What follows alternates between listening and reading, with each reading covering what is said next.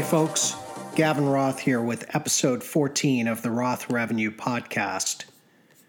This is the Influencers of Sponsorship Marketing, where I sit with sponsorship marketing leaders to find out their story, their mentors, their insights, and personal and professional development advice. This episode's featured guest is Josh Epstein. Josh is one of the most respected sponsorship executives in the country, having worked for MLSE, RBC, Newport Sports, and now BMO, where he is managing director of sponsorship. He knows his stuff and he speaks with a passion and conviction that is rare. In this episode, we discuss his journey, and there's a cool story in there about how five seconds of courage helped kickstart Josh's career. We also discuss the amazing network of fellow influencers that Josh has cultivated over his career notables such as Tom Pastore, Dave Hopkinson, Jackie Ryan, Jim Little, Steve Marshman, Don Meehan, Michael Beckerman, and Justine Fedak. Josh shares insights into the RBC Olympians program, an amazing initiative that helped the likes of freestyle legend Jeff Bean make the transition after their competitive days were done. He gives great insight into RBC's sponsorship of the 2010 Olympic Torch Relay and how it brought the Olympic spirit to nearly 1,000 RBC branches in communities across the country. Josh shines a light on BMO's sponsorship strategy centered around what's known as the BMO effect. He also gives a little tease about the amazing things to come with BMO's support of the MLS and soccer in Canada as we head toward the 2026 FIFA World Cup. We talk trends and personal professional development advice. All great stuff. I hope you enjoy. And for more episodes of the Roth Revenue Podcast, follow me on LinkedIn, visit Spotify, SoundCloud, or check out rothrevenue.com. All right, uh, sitting with uh, Josh Epstein, who is Managing Director of Sponsorship at BMO. And after some uh, technical scares, uh, we are off and running. Josh, thanks for taking the time. Happy to be here. Good stuff. So, um, you've got your finger on the pulse of of the sponsorship community. We've we've done some work together on the the SMCC and SMAs, the uh, the judging. Um, uh, great career path. Um, just you know, you're a perfect guy to talk to. Uh, you know, this is all about influencers of sponsorship marketing. So, um, love to start with uh, how you got into the business. Um, I know you were with MLSE and Newport um, BMO, so you've you've seen and and and touched it all. Um, but love to hear how did it happen? How did you get into the space? Sure, and you missed one big one, and I was at RBC for six years during the Vancouver yeah. Olympics as well. But I'll, I'll jump into yeah. that. So um, I've told this story many times. I went to Western as an undergrad. I got my degree in arts. I got a BA in arts. Uh, and I did it. I did a three-year degree in four years, like any great uh, young person would, would want to do. Uh, and when I was done at Western, I really didn't know what, what was next. I, I looked at law school. I wrote the LSAT. Um, I just my heart wasn't in it. You know, my mm-hmm. mother wanted me to go to law school. Yeah. I did not, and I'm sure that's a common story uh, yeah. for people that actually went to law school. Yeah, they went yeah, because their them. mother wanted them to go. And then you hear miserable lawyers. Right, miserable. Right. I don't know a whole lot of happy lawyers. Yeah, yeah. Um, so I started looking around, and, and I talked to a few older people, and I think that's a recurring theme uh, today is just the importance of your network. Yes. And uh, somebody said it's hard enough to go to a job that you love could you imagine going to a job that you hate? Yeah. And as a young person coming out of university, you're you're scared about a lot of things, and that was one of those things that terrified me. So yeah. I really took a look and said, "What do I love?" And I've always been a sports guy. Yeah. Played it, watched it, uh, uh, you know, all of it. Uh, so I tried to to figure out a way to combine sports and business and everything else that you know a, a 22 year old young person starting their career would want to do. Mm-hmm. Uh, I did some research and I, I, just really by chance found a sports administration program at York. It doesn't exist anymore. It mm-hmm. was a mm-hmm. small program. This is before the Schulich days. Um, and it was sort of exactly what I was looking for. It, they called it sport administration. It, it, was more sports management. So it was everything from sales to marketing, although the sales education was super light. Um, but there was a, an aspect of it where we actually had to build events, sell tickets to those events, a real practical, mm-hmm. practical part of the program. Uh, it was, I believe, a two year postgraduate certificate. Um, and I jumped right in.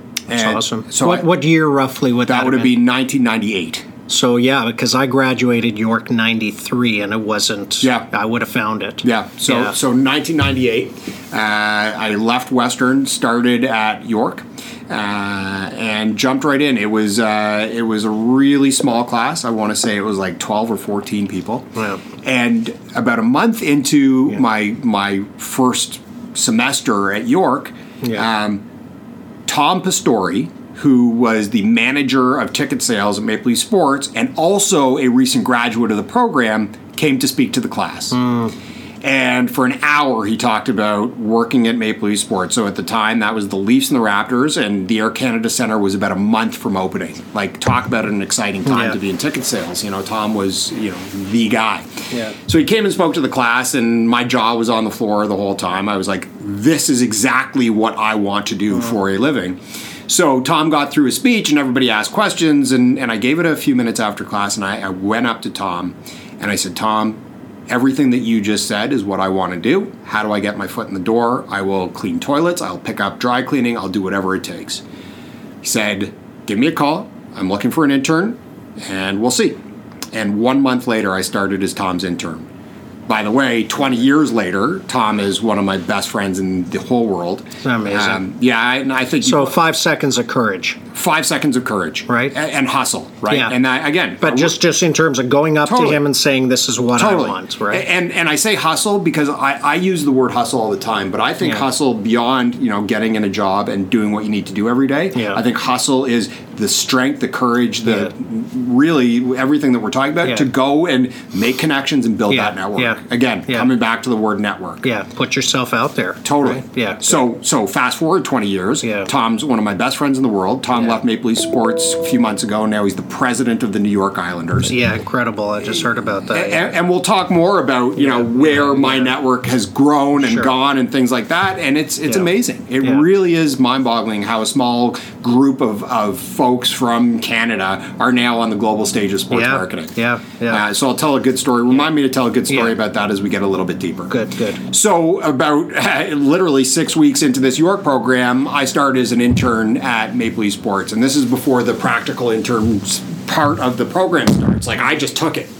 And I fast realized that this was a full time thing, right? Like I wasn't doing two days a week. I was doing seven days a week as an intern at Maple Leaf Sports. Yep. And again, uh, you know, word to word to the wise. If you get an internship where you want to work, you make sure that they can, you know, you're not expendable. Yeah, yeah. And at the end of the day, I think we're all expendable to a certain degree. Of course. But when I was an intern, I was first one there, last one gone. Made sure everyone in the building knew my name, and yeah. you know, I, I, I certainly wasn't splitting the atom but I was working hard. Well, that's it, and there's no uh, replacement for hard work. Totally. And, and the, the term, the other term I would use to not being expendable is just always be relevant, right? So good, yeah. Always be relevant. Build those relationships. Yeah. It's it's a lot harder to get rid of someone whose first name you know yes. than some faceless kid running around. Yeah. yeah. So Richard Peddie, the president of the organization, I made sure he knew who I was very early on. That's cool.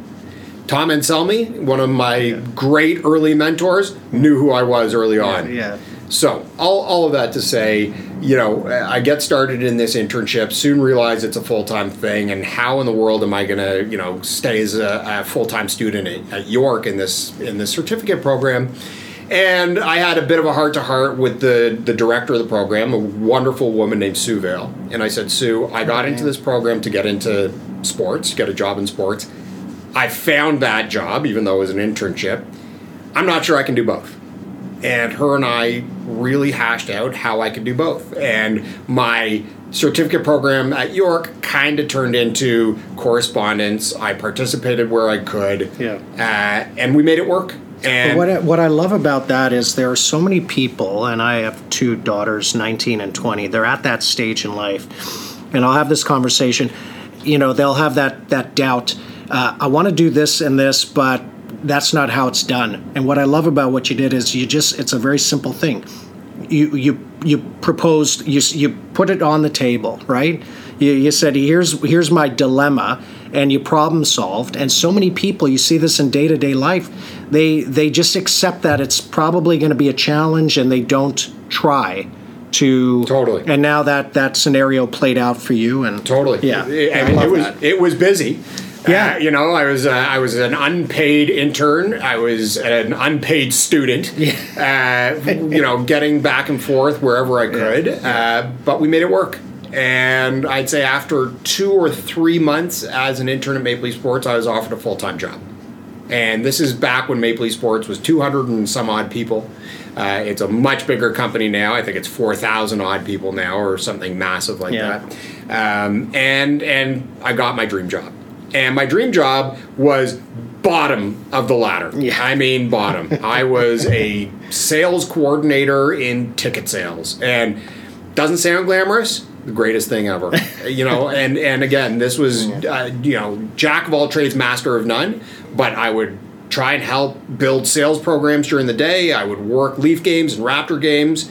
Whatever, whatever, it whatever takes. it takes, yeah. whatever it takes, whatever they needed. Sure. Yeah. Uh, I think I, my first year salary was twenty one thousand five hundred. Mm-hmm. Uh, and that is pre-tax. uh, po- post-tax, I was making less than I was spending to get there. Uh, Twenty-one thousand post-tax is probably nineteen thousand. Yeah, that's yeah, exactly yeah. right. Yeah, I wasn't in a, a terribly attractive tax bracket, um, but but it was worth it. It was the greatest thing ever. So uh, that this is uh, two thousand. Yeah, uh, worked my butt off and first job turned into a second job at Maple Leaf Sports. So I went from sales coordinator to sales assistant, maybe it was the other way around.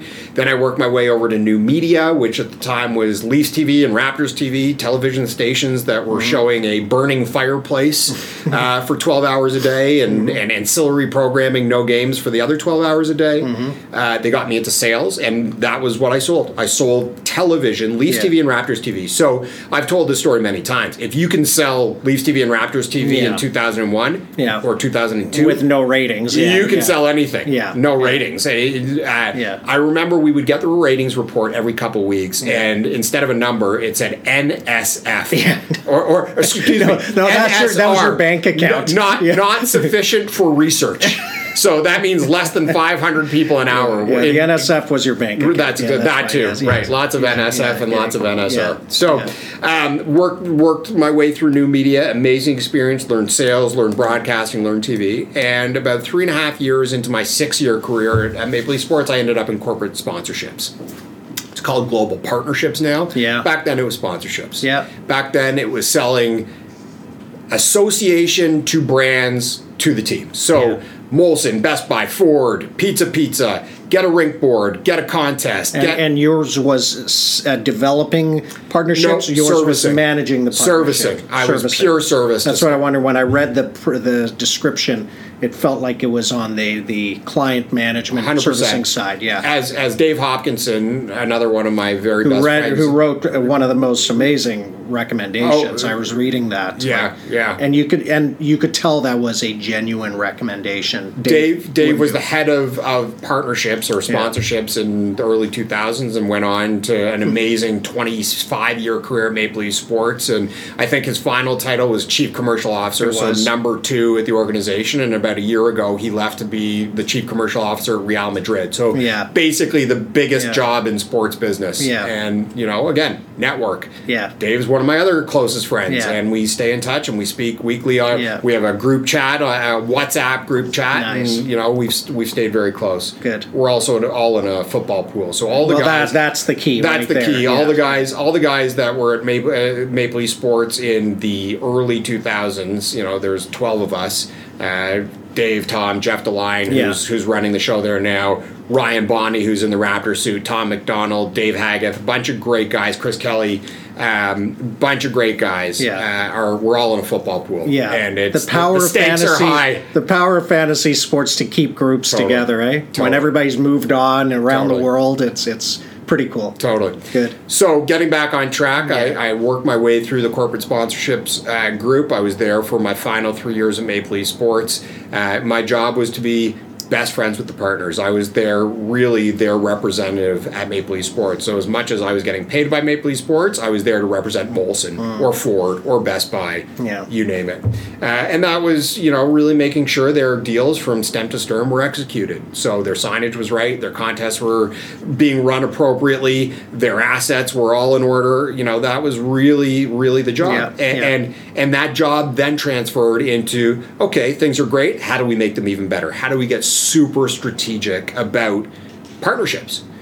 My observation of Maple Leaf Sports in the 14 years I've been gone is just how strategic they've gotten. Yeah. Right? Yeah. It, it is no longer. Well, they've got a strategy and insights group 100%, now, right? Yeah. 100%. So yeah. take a look at a business problem we'll solve it for you. Learn the client's right. business, right? That's right. right? That's yeah. right. So really sophisticated approach, and they're the best in the world. I, I, I work with plenty of sports franchises, plenty of teams. Everyone is is trying to achieve that bar. Sure. I think Maple Leaf Sports sets the bar. Yeah. And you know what? You don't need an embarrassment of riches to be able to do that. You just need to take time and prepare and research. It's all out there, right? And we talked about this before we started that you know you you um, there's a lot of there aren't a lot of great sellers out there in the market. And I think the thing that dif- differentiates is exactly what we're talking about here is um, it's not about, hey, wheeling and dealing. It's about learning, preparing, understanding, and bringing solutions, right? And that's, they, they do that. They have a lot of resources, but any property could do that. I, I think it's all out there. Hundred percent. So, so MLSE, you were there six years. I was there exactly six years yeah. to the week. Uh, back to my network. So in late 2005, I got a call from RBC. Yeah. They had just signed on to be the next quadrennial partner of the Olympics or renewed their, their partnership with the Olympics. Yeah. And the Vancouver 2010 Olympics was yeah. going to be the biggest marketing platform RBC ever had. Yeah. And they were looking for a sports marketer to come and work on the team. So I got a call from an RBC headhunter. Would I be interested? And that was a real sort of moment for me. I was mm. having the time of my life in Maple Leaf Sports, young guy. Yeah. Uh, Who would want to leave? Right, yeah. right. And what I, I, I, was making a little more than 21500 yeah, yeah, by the time I left. Not much. Yeah. Uh, yeah. But I was, you know, access and tickets and all the glitz and glam, Perks, right? All the glitz and glam. And, and I took the meeting, and that was December 12th of 2005 and my last day at Maple Leaf Sports was January 1st of 2006 so two weeks later resigned wow. and wow. started started at RBC in January of 06 yeah. um, the the opportunity was just too great, yeah. and, and, I've been very choiceful in my in my job and my my career um, journey. Um, I, I left Maple Leaf Sports because I saw the opportunity as RBC to fill in a big gap for me. I, I had understood and executed and really got the experience I needed on the um, property side. Mm-hmm. RBC gave me the gave me the opportunity to get the experience on the partner side. Yeah, I knew yeah. where all the dead bodies were buried. Yeah, uh, and and it really is an interesting sort of flip. Um, and it was the smartest thing I ever did. It was a tough decision to leave. I spoke to Hoppy, I spoke to Tom, I spoke to Tom and Anselmi, and they all said, as much as we love you here, it's a really great opportunity, and we're not going to tell you not to take Especially it. Especially with 2010 on the horizon. 100%. Right? And I think a lot of people would be surprised because that was what 2006 you started. Correct and the games are well you would have started then with 08 Beijing 06 no 06 Turin 06 Turin right started, around the corner 06 Turin was you know February a so, month so away a month yeah. away so I was out of the frying pan yeah. and into the fire big time so Turin Beijing but really the the big build up was for 2010 right. right. for Vancouver right. and a lot of people would be surprised that you know you'd start that early but that's the olympics oh, oh, you, yeah. you have to start formulating a strategy right, four years right, out right and More. frankly rbc's equity in the olympics stretched 60 yeah. years earlier longest and, running longest national running, partner that's right? right that's right and and a lot of the marketing campaigns were built on that heritage you know yeah. first first for you was first you know corporate sponsor of the olympics in canada um, and really great stuff. Yeah, really yeah. great stuff. So I jumped into I jumped into my job at RBC. My my my my job description was managing all the sports relationships. So uh, from uh, the Olympics all the way down, and they had a really yeah. good uh, integrated model. So they had the Olympics, and then they had a bunch of amateur sport organizations, including Hockey Canada, yes. which by the way is an amateur sport organization. Yeah. Uh, snowboarding Canada. Alpine Canada, track and field. Yeah. And I'm forgetting one. Um, freestyle ski. Yeah. Okay. Um, so so my job was to manage all those relationships, uh, manage all the deals, all the executions, weigh in on the the marketing campaigns. Um, managed the RBC Olympians program, which was an incredible experience, and and that program was all about RBC employing Olympic athletes as essentially paid interns so that they can compete, but also you know these are very busy people that needed to be able to concentrate on their sure. their athletic careers, but also have something to fall back on when their athletic careers are over. Yeah, and, I don't think it's a, a, huge surprise or secret that amateur athletes in Canada are not set up for life financially when their careers are over. No, no, very few have really really made it what's been fun to watch is somebody like a Tessa Virtue sure. who has taken off and gotten endorsements, but she is in the minority, right? So Most for every struggle for, for every, every Tessa, Tessa, there's 50 Jeff Beans. Correct. And I use Jeff specifically because famous freestyle, fra- amazing freestyle yeah, skier. Yeah. Um, Jeff was one of the first RBC Olympians I hired, ah. and Jeff's heart was in it. Yeah. Jeff knew that if he was going to provide for his young growing family, he needed something to fall back on. Yeah. So, as much as he was concentrating on his skiing career when I first hired him, I want to say in 2008, he really put his heart into understanding what he could do to build a mm. career. And, pausing, when you say hired him, explain that dynamic. Sure, this was this was a true administrative backed uh, hiring program. So yeah. we hired RBC Olympians as uh, they qualified for tax purposes as part-time employees. Yeah. They got a paycheck every two weeks, like you and I. Okay, they got okay. benefits. They got all kinds of amazing stuff. Yeah. And when they could give us the time that they needed, it averaged out to about 20 hours a week is what we were looking for. Mm. But there would be months that, that they couldn't attend work. So in the summer or the winter, when they weren't training as hard, they give us 40 hours a week. Okay. At the end of the year, we asked them to net out uh, to an average of 20 hours. And he'd be doing what kind of? Everything you can imagine, from yeah. public speaking, so going yeah. out and talking about That's RBC's He's not working as a teller in a. No, no, but right. but actually, when we could get them real experience, yeah. working administratively, working on marketing right. campaigns, working in the branch, we would. Yeah. And this wasn't just in Toronto; it was across Canada. Love so, it. So Nobody Jeff, knows this stuff. I know, yeah, I know, and yeah. I tell I'll tell this story to anybody that listens because in my whole career, this is one of the great accomplishments. Love it. So Jeff lived in Ottawa, and he would compete. He would go out and do um, speeches as an RBC Olympian. Yeah. But then he started working in the branch, and he started understanding wealth management, and he started understanding really the the administrative side of retail banking. Yeah. Guess what? When Jeff retired from his career as a full full time skier he got a part time job as a commentator on CBC, mm-hmm. and he got a full time job at RBC. Mm. So, up until a couple years ago, he was a full fledged branch manager in Ottawa for RBC. How would you go through the process of picking who you put your full application program. Right. So full application program, just like you'd apply for any sort of marketing yeah. assistant job. And we would take a look at the application. We took a look at the credentials. Obviously, we picked a few athletes because we wanted them to be in our campaigns. Yeah. Part of being in the RBC Olympians program was our right to use your images. Yeah. So there was a few Olympians that that were sort of outside of the the true traditional RBC Olympians yeah. program. We hired Paralympians as well. Yeah. So there was a uh, you know a really good representation of Paralympians. Um, it was an amazing program. That's great. An amazing program. Good, good. So, so RBC uh, working with a great well, Jim Little was Jim there. Jim Little, right? Jackie Ryan, yeah, yeah, who's gone right. on to, to be right. an amazing uh, yeah. professional at Scotiabank and is, you know, in many ways the architect behind the Scotiabank arena. Um, Jackie hired me. Yeah. I've learned so much. I got a PhD yeah. in marketing from Jackie. I got That's a PhD awesome. in brand and sort of operation of, of this type of thing from Jim Little. Yeah. Again, what a character. Again, oh, the best, the best. He's like he's like. Well, I tell people the the analogy because, and it's silly. I would have left that out of uh, when I was talking about your bio. Um, because I, I, had the pleasure of, of uh, heading up the sales team for the 2010 Olympic Consortium. So RBC was a key partner, came to, And I remember a meeting with Jim when we came with this robust media package, and Jim leans in and he says, um, "Hey guys, um, I love ice cream." But I don't need five scoops, right? And it was like, just give me a little bit of chocolate, maybe some Rocky Road, yeah. a couple scoops is yeah. good enough for me. Totally. And we found a way maybe to make it a three scoop uh, sure. cone. Sure. But uh, Jim was awesome. Jim, Jim's the best. Again, back to my network. I stayed extremely, extremely close with Jim.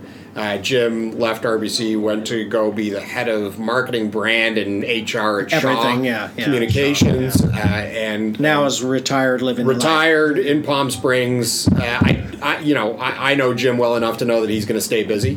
Oh, um, but but but he's the best, and Good. we speak we speak every couple. Of weeks. You've weeks. had amazing, amazing mentors, amazing amazing people in my network. Right. I, I certainly don't take it for granted. So you're at RBC. You're there for. I'm there for six years to the week. Right. There's a recurring theme. So I was at Maple Leaf Sports for exactly six I've always years. been a four and a half, five year guy. You've right. been a six year guy. Right. Yeah. At Maple Leaf Sports for exactly six years, RBC for exactly six years. In that time, we got through Torino, we got through Beijing. Vancouver Olympics could be our, our part two of the podcast. I could talk yeah, about everything that we did on the Olympics, on the Olympic torch relay. It, it, it's yeah. it's an hour or two on its own. Yeah, for sure. Um, Olympics came and went and it was kind of like what now so you know we, we all took march of 2010 off and by yeah. april of 2010 it was like what's next yeah. and jim was building the golf program uh, with yeah. steve marshman yeah. uh, and andy shibata sure who was uh, you know at rbc with me yeah. Um, he was less on the Olympics and more on everything else. Yes. So that as soon as the Olympics were over, Andy was the king of golf. So Jim, Marshman, Andy yeah. built RBC's amazing golf program. Um, Andy went on to uh, become the head of brand uh, at RBC. Mm-hmm. Um, I my job really was okay. The Olympics emotionally was a huge sort of pinnacle. Yeah. Where do we go next? Yeah. And we built out our amateur sport program. We built something called RBC Play, which was really built on the back of our Hockey Canada program we got very involved in golf, as everybody knows. Mm-hmm. mm-hmm. Uh, we, I still say we, even yeah, though I'm yeah. a, a competitor. yeah. Um, and by you know late 2011, we all knew, the, you know, the work that we did for the last five and a half years was kind of uh, un, un you could never get back to that peak yeah, again. Yeah. So Jim was moving on to Shaw, and just by chance, um, Donnie Meehan, yeah, who and famous agent, famous agent, I would say he's the Jerry Maguire of hockey. Yes, I'm not sure he'd love that comparison. Donnie and I did a few deals uh, at our when I was at RBC. We did a few deals to put players into RBC commercials leading yeah. into 2010 and then and then onwards.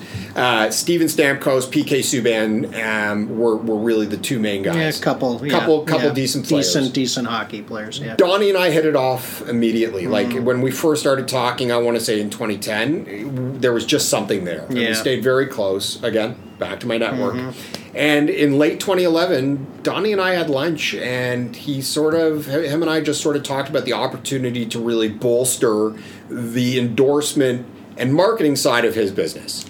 So he represented 100 and some odd players in the NHL, and those contracts were growing. But the real upside he identified, or maybe the, the untapped sort of potential, was in the endorsement business. Mm. So we talked about that. He had a, he had a guy that was working for him for many many years, a guy named Dan Kuzmarov. Yeah, um, I remember Dan. Sure, yeah, Dan. Dan's still in the industry, mm-hmm. uh, and and Donnie asked me if I'd be interested in coming to to work on that piece of the business. Time was right, mm-hmm. and again, super choiceful in my decisions. I had six years on the um, team side, mm-hmm. six years on the partner side. Mm-hmm. Now I could go learn athletes. Mm. Okay, that's that. that. might be the third piece. You're the, always adding something. Always, always adding something people, new. Make your move if you're going to grow. Totally. Good. Totally, and it all comes to fruition in sort of the chair I'm sitting yeah. in now, yeah. which we'll, which we'll get to. Yeah. Uh, so went over to work for Donnie. Mm. Uh, easy choice. Uh, Newport Sports Management.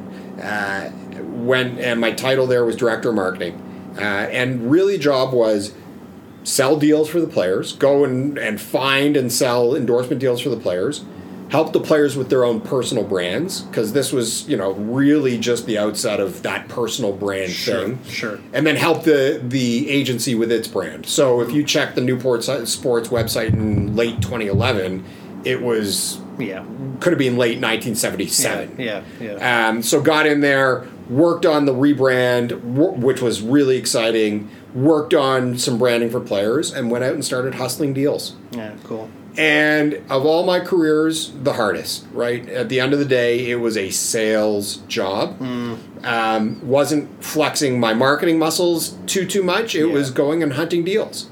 Tough. Tough. Selling is hard. And and it's doubly hard in this in, in that industry because you got to go to Coke and say you yeah, know build so many pieces build right? build a endorsement deal for Stamkos. So an appearance uh, television commercial rights, all the stuff that you know, autograph merchandise, all the stuff that you can imagine gets thrown into that deal. So you go and you build an amazing deal, but then you got to go sell it to Stamkos, mm-hmm. right? So this is a guy that makes a ton of money. Mm-hmm. Does he really want to take four days out of his very short summer to go and be sort of an endorsed athlete yeah. for Coke?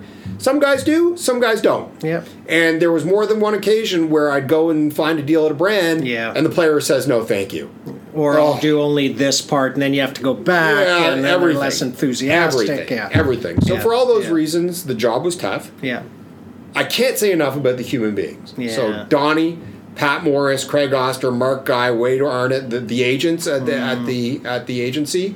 Um, Greg Landry, uh, who was a really young guy at the agency, who's now grown into a huge part of, of the agent side. Amazing guys, some of the best friends I'll ever have. Mm. Um, and I can still consider them friends. I don't speak to Donnie as often as I'd like. I still stay in touch. Pat Morris, uh, like a dad.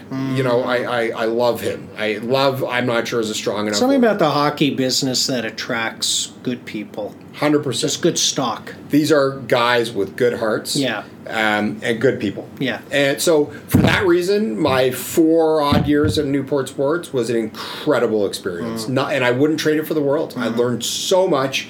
I was treated so well by mm-hmm. Donnie and Pat uh, that that I, I don't regret one second of it.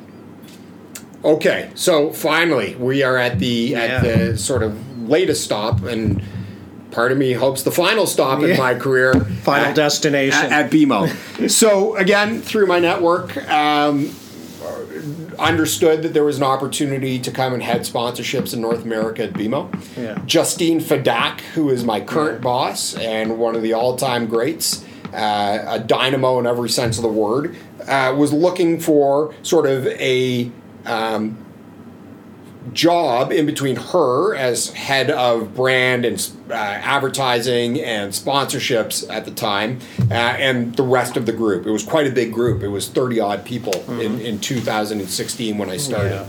So I, I understood that Justine was looking for that help. Uh, BMO uh, and I got connected. Uh, took meeting with uh, Connie Stefankovic, who was the CMO of BMO at the time.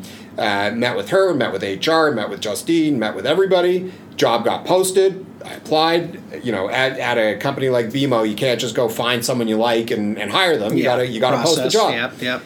I want to say it was a nine month process. Wow. So from you know my first meeting to you're hired was long. Wow. Uh, luckily, I was gamefully employed at Newport Sports at the time, yeah, and yeah. and I was happy to go through the process. I really was. It was it was an amazing process. Mm the HR side of things at BMO is as good as I've ever seen.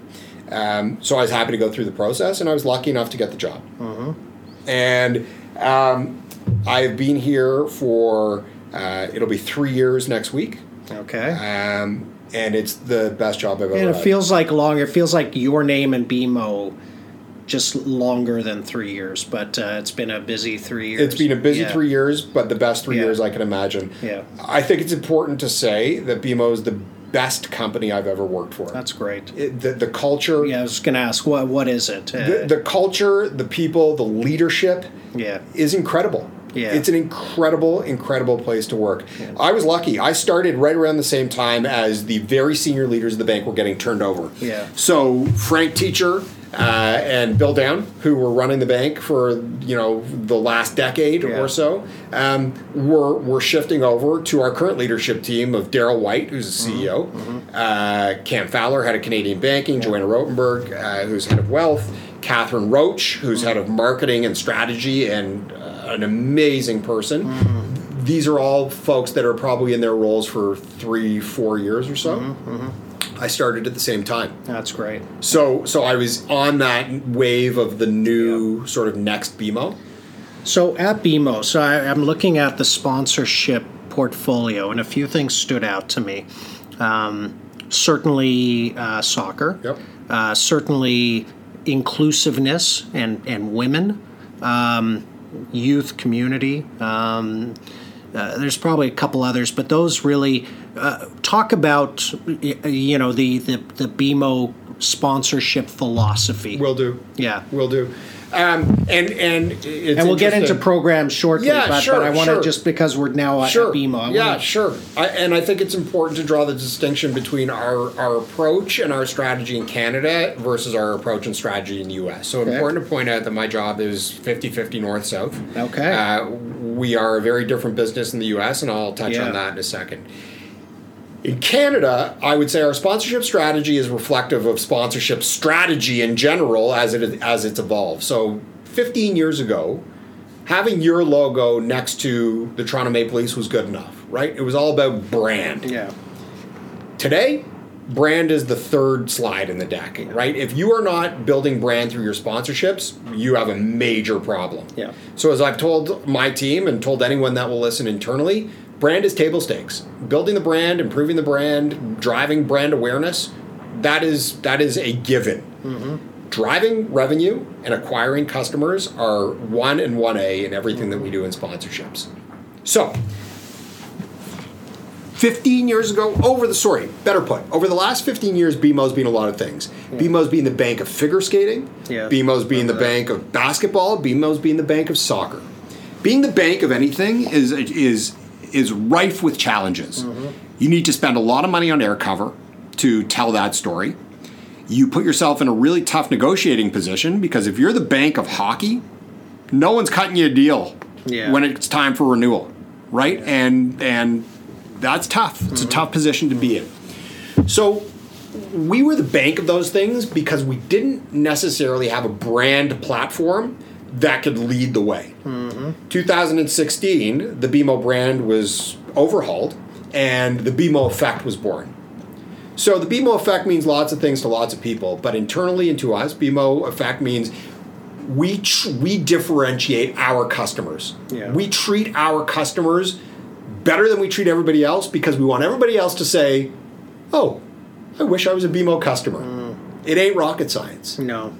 So then it's how you live it, right? that's right. Yeah. So today, our sponsorship strategy is to be the bank of the BMO effect. Hmm. So if you go to any of our properties, there's a BMO entrance to get into the TFC game Right. at BMO Field quickly. Yeah. And you know what? On some days, we're going to give you a hat or we're going to give you a discount at the concession Love it. stand. We're going to treat you differently. We do that everywhere. We do it in soccer. We do it at the at the Calgary Stampede. Yes, We did it that's right. differently at the Long time. Vancouver Marathon last week. We, and that that strategy, the Bank of the BMO effect, really thematically and executionally does find its way into everything we do in the U.S. and everything that we do I in love Canada. that. Yeah, simple and, and Simple. and that that's it. At all these events, there people are going for an experience. You can deliver them a better experience, right? Simple. differentiated. I love it. Hundred percent. Um, soccer is a really important, interesting opportunity, and we've ebbed, ebbed and flowed. I'd say over the last ten years around just our level of, of um, execution and profile in soccer. Yeah. Right now, we have the table set to do some amazing things in soccer. We have deals with all three MLS teams. We have an amazing relationship with the league. Um, we have some regional soccer things going on. Uh, we have some great community programs. All that to say, we're currently weaving it all together. And all I can say today is stay tuned. Okay. Exciting. 2026, the World Cup of Soccer is going to really transform, I think, the importance of soccer on the national stage. Yeah. And we just see the the opportunity to double down. So we're building our strategy. We're building our strategic partner portfolio. Um, in the next six months, I think Exciting. there's very exciting things happening with BMO and soccer. Because you're right. I mean, soccer. It's fair to say, uh, you know, you've got um, as a country. Uh, the women's side has led. 100%. Um, uh, we've we've we've had a, an underdeveloped, underperforming men's side. Um, there are now some some new players uh, helping to develop that. And coach, I've heard John Herdman, who's, yeah. who's the architect of the new team, is a visionary, yeah. and the Canadian players, especially the ones that I know on TFC, yeah. can't wait to, to play for this guy. Yeah, yeah, and and we all know it's it's a big grassroots um, uh, pro, uh, uh sport but at, at the professional level, there's still room to go, like you see in in in Europe. Uh, so it, it is exciting, and I agree with you. I think that 2026 beacon is going to be a great platform to build around, build towards, right? So really excited to see very, what you guys exciting. do there. Good, very exciting.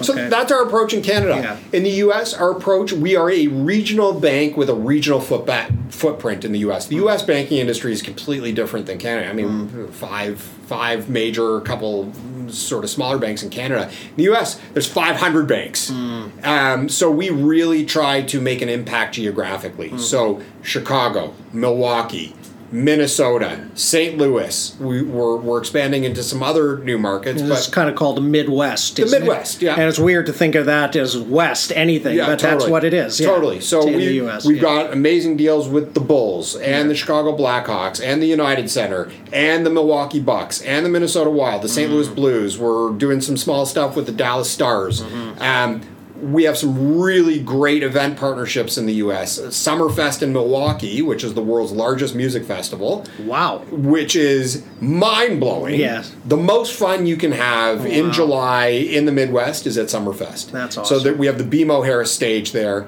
Uh, we have great stuff going on in the U.S. Yeah, and we, as I say, thematically and executionally, we expand or drive our Bank of the BMO effect executions through what we do in the U.S mm-hmm. and we make hay geographically. Perfect. Let's pivot to um, uh, mentors. Now, you I think you've hit on it, but I, would love for you to just maybe single out a few um, and and just your your views on mentorship, what you've gleaned from it, and what you pass to others. Sure, um, you can't mm-hmm. You can't do it without mentors. Yeah, right. You can only learn so much. You can only learn so much from a book and then you can only learn so much. You know, I used it before out of the frying pan into the fire, which is yeah. you're going to learn quick. But learning to do it right comes from mentors. Yeah. And I've had great ones. Yeah, you have. I've had great ones. We've mentioned them. Yeah. Uh, you know, Hoppy, Pastore, yeah. Jim Little. Yeah. Donnie and Pat at Newport Sports. I've learned something. Every stop you I, find. Every every stop you yeah. find something different. Yeah. And if you really drilled me on it, I could talk about what I learned specifically from each of those people. Yeah, yeah. You know, learning negotiation from Don Meehan, pretty good. Yeah, pretty, pretty good guy pretty to learn good, negotiation yeah, from. Teacher, yeah. Uh, you can that's, ima- that's an MBA plus. You, yeah. you can imagine, you know, what it was like trying to negotiate a salary with him. Let's just say he won, yeah, I lost. Yeah, um, but but the importance of mentors is is, is enormous, and and in my job today, I have mentors internally. Uh, but I'll always, always lean on the mentor. Like they don't go away. Yeah. Right. I, I haven't worked with with Hoppy or Jim Little in many years. Yeah. I still need their advice. Yeah. Steve Marshman, who runs uh, Wasserman in Canada uh, and worked on on all kinds of uh, uh golf things when I was at RBC. If I have a real problem, Steve's one of the first guys I call. Yeah. Because he's so smart. Yeah. he's so experienced and he's so willing to give me his time. Yeah. It, it means so much. And, and, this this idea of go- going outside of your current a you know environment to somebody who's a little more arm's length and perhaps brings a level of objectivity totally. right it's totally. important when you have a, a dilemma totally yeah totally yeah. another great example michael beckerman so yeah. michael beckerman was the cmo of bmo 10 years ago mm. before i even got to bmo Michael Beckerman just started as president of MKTG. Mm. Michael Beckerman mm. owned and ran an agency before that called Ariad. Michael Beckerman has been a very good friend to me for a decade. Yeah. And for me to be able to go talk to him about, you know, the BMO landscape, which is very changed from 10 years ago, but he understands big business marketing, big bank marketing. Yeah. Amazing resource. That's great. I could list I could I probably have no joke 10 mentors that yeah. I lean on on a regular And it basis. makes me think and I've shared this story before and I'd love to just run it by you. It's it's it's just a, I heard a TED Talks and it's this idea that there are two types of equity. All right, uh, as somebody works in a big organization, there's your um, performance equity, which is you've got a job and you you exceed it and you build up uh, expect uh, you you build up equity.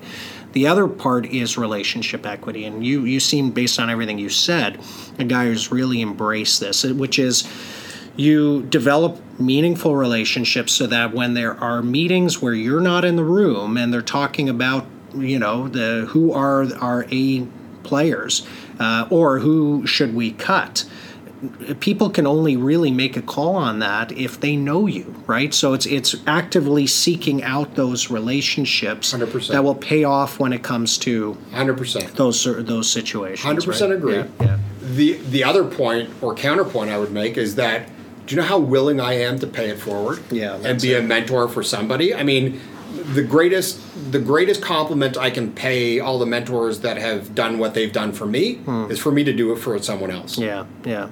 And that's why if a student calls me or a totally. young person in the industry calls me and wants to have a coffee and just talk, I don't say no. Yeah. I don't always have, you know, yeah, it might next take a little Tuesday bit of time. Yeah, yeah. But yeah. but I don't say no. Yeah, that's right. and great. it's my absolute pleasure to talk, to discuss, to brainstorm how to get into our amazing industry. Well, do what you did with uh, with Tom, yeah. right? Uh, way back ago. 20 years ago. Let's um, shift to uh, sponsorship initiatives. Love to just, and this is like picking uh, who your favorite child is, but. Yeah. Um, may, maybe shine a light on one or two that you've been involved in that really stand out to you, you're proud of. Um, number one by far, going back to my Olympic days, was the Olympic torch relay. Yeah, so, so yeah, real quick, program. real quickly. Yeah. We, you know, a year before, longer, a year and a half before the Vancouver Olympics at RBC, we we saw a challenge, and the challenge was, yeah, Canada was excited about the Olympics, but really it was Vancouver that was excited about the Olympics. And from a business perspective, what did what RBC was saying about the Olympics mean to, to Halifax, mean to Saskatoon, mean to Yellowknife? Yeah. Um, we had we had we had programs that we were trying to drive and we were trying to weave it all together, but we really identified that as much as this was going to be Canada's games, how did you make it relevant across Canada? Mm-hmm. And the opportunity to be the Olympic torch relay partner yeah. came up. Yeah. So it was actually the co-partner. Coke it was yes. the long-standing partner of the Olympic torch relay, the, the global partner, yes. and it, they were looking for a local national partner. Mm-hmm. Um, courageous by Jim and Jackie and everybody else that worked on that to say, hey, we've already spent X hundreds of millions of dollars how about an incremental 30 yeah. or 40 to be the Olympic torch relay? Because we think it's really going to yeah. help us bring it all together. God bless Jim and Jackie, who went to Gord Nixon, the CEO at the time, and asked for the money. Mm-hmm. And we got it. And it was the smartest thing we did. Mm-hmm. Because the Olympic torch relay started in Victoria, BC, went north, went east to, to the East Coast, went south across the country and back to it did a giant yeah. loop across coast Canada. to coast to coast. So if RBC yeah. and I'm going to get the exact numbers wrong. If RBC had 1100 branches in Canada, the Olympic torch relay ran within a kilometer of 900 of them. That's incredible. So all of a sudden and that's the magic. Right? That's the magic. It to that's the magic. The and and all of a sudden we had a way to weave 900 branches into the Olympic yeah, story. There's your payoff. So the day the Olympic torch relay ran by a branch, that branch became that community's hub party excitement point for the torch relay run and the build the up to that day, and the build yeah. up and everything. So we did amazing, innovative things. Like we sent every all 900 of those branches a party in a box. Mm. So our partners at Accolade Reaction, Steve Pons, shout out yeah. Steve Pons, one of my all time favorite yeah, people, helped us build a box and ship a box with everything you needed: flags and and banners and cake decorations and everything you can think of mm. to make the branch a party the day the torch relay mm-hmm. ran by it. Mm-hmm. By the way, we also had a thousand or so torch relay spots to give out through contests, mm. through clients, through high value, all of it you know, the highlight of uh, yeah. one of the highlights of my career was running with the Olympic torch down Main Street in um, in. Everybody got their spot, right? Yeah, yeah, was, yeah. Where were you? Uh, Camrose, Alberta. Camrose, yeah. and and it wasn't like you had roots in Camrose, None, right? None. Just, but my family flew out, and yeah. I was running and looked over. My mom was crying, and the snow was falling. Is is the greatest? You'll always be linked to Camrose. It, it, was, it. it, was the greatest thing ever. So so the Olympic torch relay, you know, for something that I worked on, was was a crowning achievement. No question. We at the Media Consortium had the pleasure and the privilege of of, of uh, carrying those messages and those visuals to Canadians. Totally. So I very much uh, know what you're talking about and, and, and admired that program. It, it was, it was fascinating. Good, good I have to I have to give a shout out to to Charlene uh, McLaughlin, who at the time was Charlene de Groot, mm-hmm. uh, one of one of the all time great people I've had the pleasure working with, yeah. and we were we were partners on that. So she was sort of on the brand side she of the torch relay, yeah. and I was at the, RBC. at RBC, she was on the brand side of the torch relay, and I was on the operation side of the torch relay. Yeah. And you know, talk about coming together, yeah. and we had some dark days. Yeah. There were some tears. There was uh, some jubilation. And um, from her, yes, yeah, exactly. yeah, We know from you. Most of, most, most of the tears were from, from me. trust from me. You, uh, but but what a project! That's and awesome. when we look back uh, between that and the Olympic experience, it's it's just it's life changing. You know it, right? Yeah. Being being you know 14th row, sitting next to Mike Weir at the gold medal game for for the, the men's team, yeah. and being there for the women's amazing win. It was it, those gold medal hockey hockey wins were things I'll never forget. Correct. Things Good. I'll never forget. That first medal that we won in moguls, I was in yeah. the stands, and yeah. it was like this is this is yeah. life changing. The, the, the, panic. Uh, totally. Uh, that first few days, we weren't winning the medals right. we were supposed right. to, and then right. everything changed. Right. And that that second week was magic. Magic.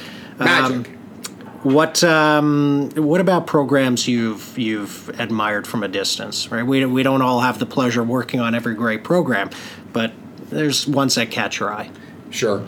Um, I, I, look again. I look at, at Maple Leaf Sports yeah. and, and just what they do with their partners. And it's it's expensive. Like we are we are not talking about you know uh, mm-hmm. uh, hey i'm looking for a, an efficient way to achieve reach. Well here before the, their new partnership you guys were big with the basketball team right? Totally. Yeah. Totally. Yeah we, yeah, were, so you, we, you know. we, loved our raptors relationship. Yeah. and, and, and by the way my anxiety levels are off the charts because that is my team the raps.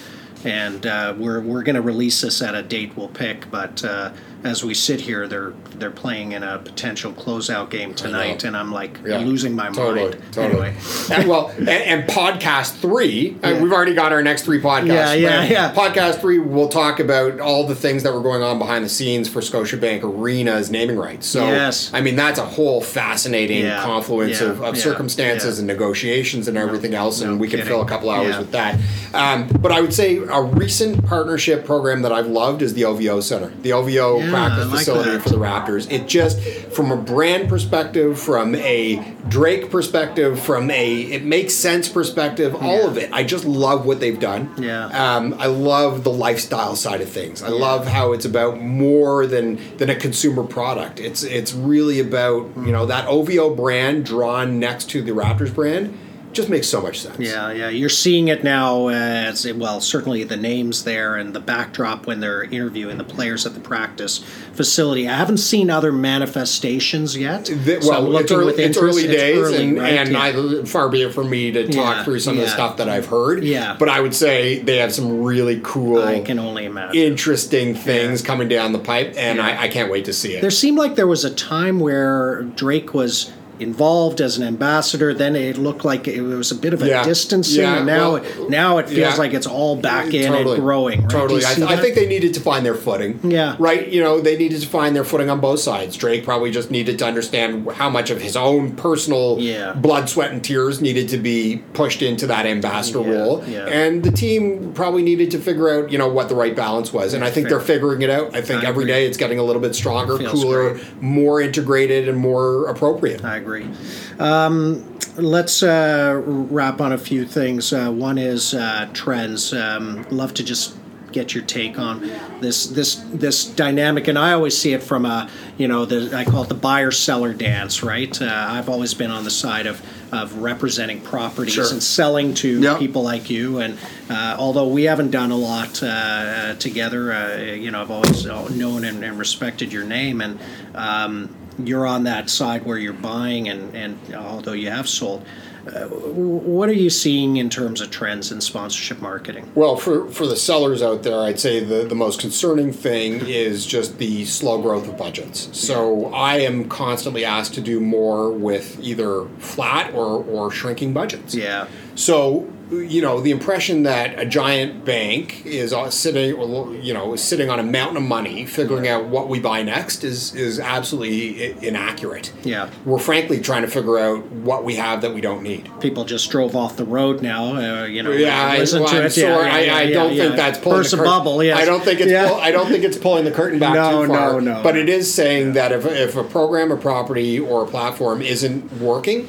or being efficient, yeah, it, yeah, the days of just renewing it because you're too lazy to, to divest it are yeah, over. Yeah, I, pressure to divest has never been higher. Yeah. So so that's one trend uh, that I would say mm-hmm. that I'm seeing. Um, we talked earlier before we started the podcast today about e-gaming. Mm-hmm. uh, a huge thing out there that i'm trying to figure out with the help of partners on the other side of the aisle the sellers on the e-gaming side trying to figure out how a retail bank would plug into e-gaming. Yeah. Because the reach is attractive. There's no doubt about the reach is attractive. There's no i, I see it with my 10 year old son who if I didn't moderate, would play Fortnite 24 hours a day. He would stay up, he wouldn't get tired, and he would just play Fortnite. His influencer is Ninja, whereas right. others might be Auston Matthews. That's right. right. Yeah. That's right. Yeah. That's right. And I'd like to think, you know, he's got a, a balance of both, yeah, but I yeah. know where that But he knows lies. he knows who Ninja is. oh, is. for and Marshmello. Yeah, Mar- I know who Ninja is and Marshmello and everybody else, and that's only because I, I monitor him playing a little yeah, bit. Yeah, so, yeah. Sure, um, sure, sure. That's the yeah, yeah, yeah. Uh, well, I, I, pick up the controller now and again, but. I die very. You're quickly. that guy. I'm like, awful. Time to go to bed, and then you grab it. Yeah, I'm awful. Um, but but I would say you know that that whole e gaming world is mm-hmm. is a trend that I am oh, a coming. little bit that anxious about is, about trying to figure out. Yeah, yeah, good. Um, what uh, let's wrap on uh, professional personal professional development advice um, because i always I, I, used to talk about career advice but i think it's all part of the same thing. Before professional i love just picking people's brains successful people. What are your personal habits? What are some of the things you do to be uh, uh, the best version of yourself? Um, i would say communication and the ability to communicate are are really you yeah. know the hallmark of what I try to do every day. Um, you miss a comma in a tersely worded email, yeah. and you could set the whole world on fire. Yeah. So being able to communicate very clearly, succinctly, and appropriately via email. Yeah. Via telephone. Yeah. Right? The days of picking up the phone and actually having a conversation are over. Nobody yeah. does it. I would still much rather do it. And I still I try to tell the folks on my team, yeah. pick up the phone yeah. Because uh, a text message or an email is is hard to. There's there's no nuance in text Correct. messages and emails. So Correct. I would say I really try to be a good communicator. Yeah. I try to maintain relationships, and I try to turn the relationships that are most important to me into friendships. That's good. Yeah, so, and, so and that I, came through in what you were yeah, saying earlier. Yeah. So so I'd say on a personal level, that's really what I try to drive. Yeah. Nice. And then let's wrap with uh, professional development advice. Um, you know, easy. Yeah, go easy. Network. Build your network. yeah. Build, yeah. maintain, yeah. and cultivate your network. You love it. Uh, yeah. That that that I, I can't say it enough, and I say it all the time. Yeah. Have the guts and the hustle to introduce yourself. Go have a coffee with someone. Mm-hmm. Stay on their radar, and build your networks. And and it ties into what you said a, a second ago that uh, I've heard the line. I love it that you can't develop a relationship with an inbox. No, right? No, you can't. You, you, certainly, for efficiency reasons, we know that electronic communication is a must. And I love your point that um, the best training I still to this day was from the very beginning of my career at an agency, Ogilvy and Mather, and it was about uh, business writing right? And it's totally. carried forward, and now I preach it to everybody totally. else. And it is shocking when I see, and it catches my eye certainly when I see negative or poorly yeah. uh, written uh, notes. But at some point, you got to climb out from totally. that inbox and develop relationships, right? Totally. Yeah. Totally. This has been great. Thank you. Loved it. Thank Good. you.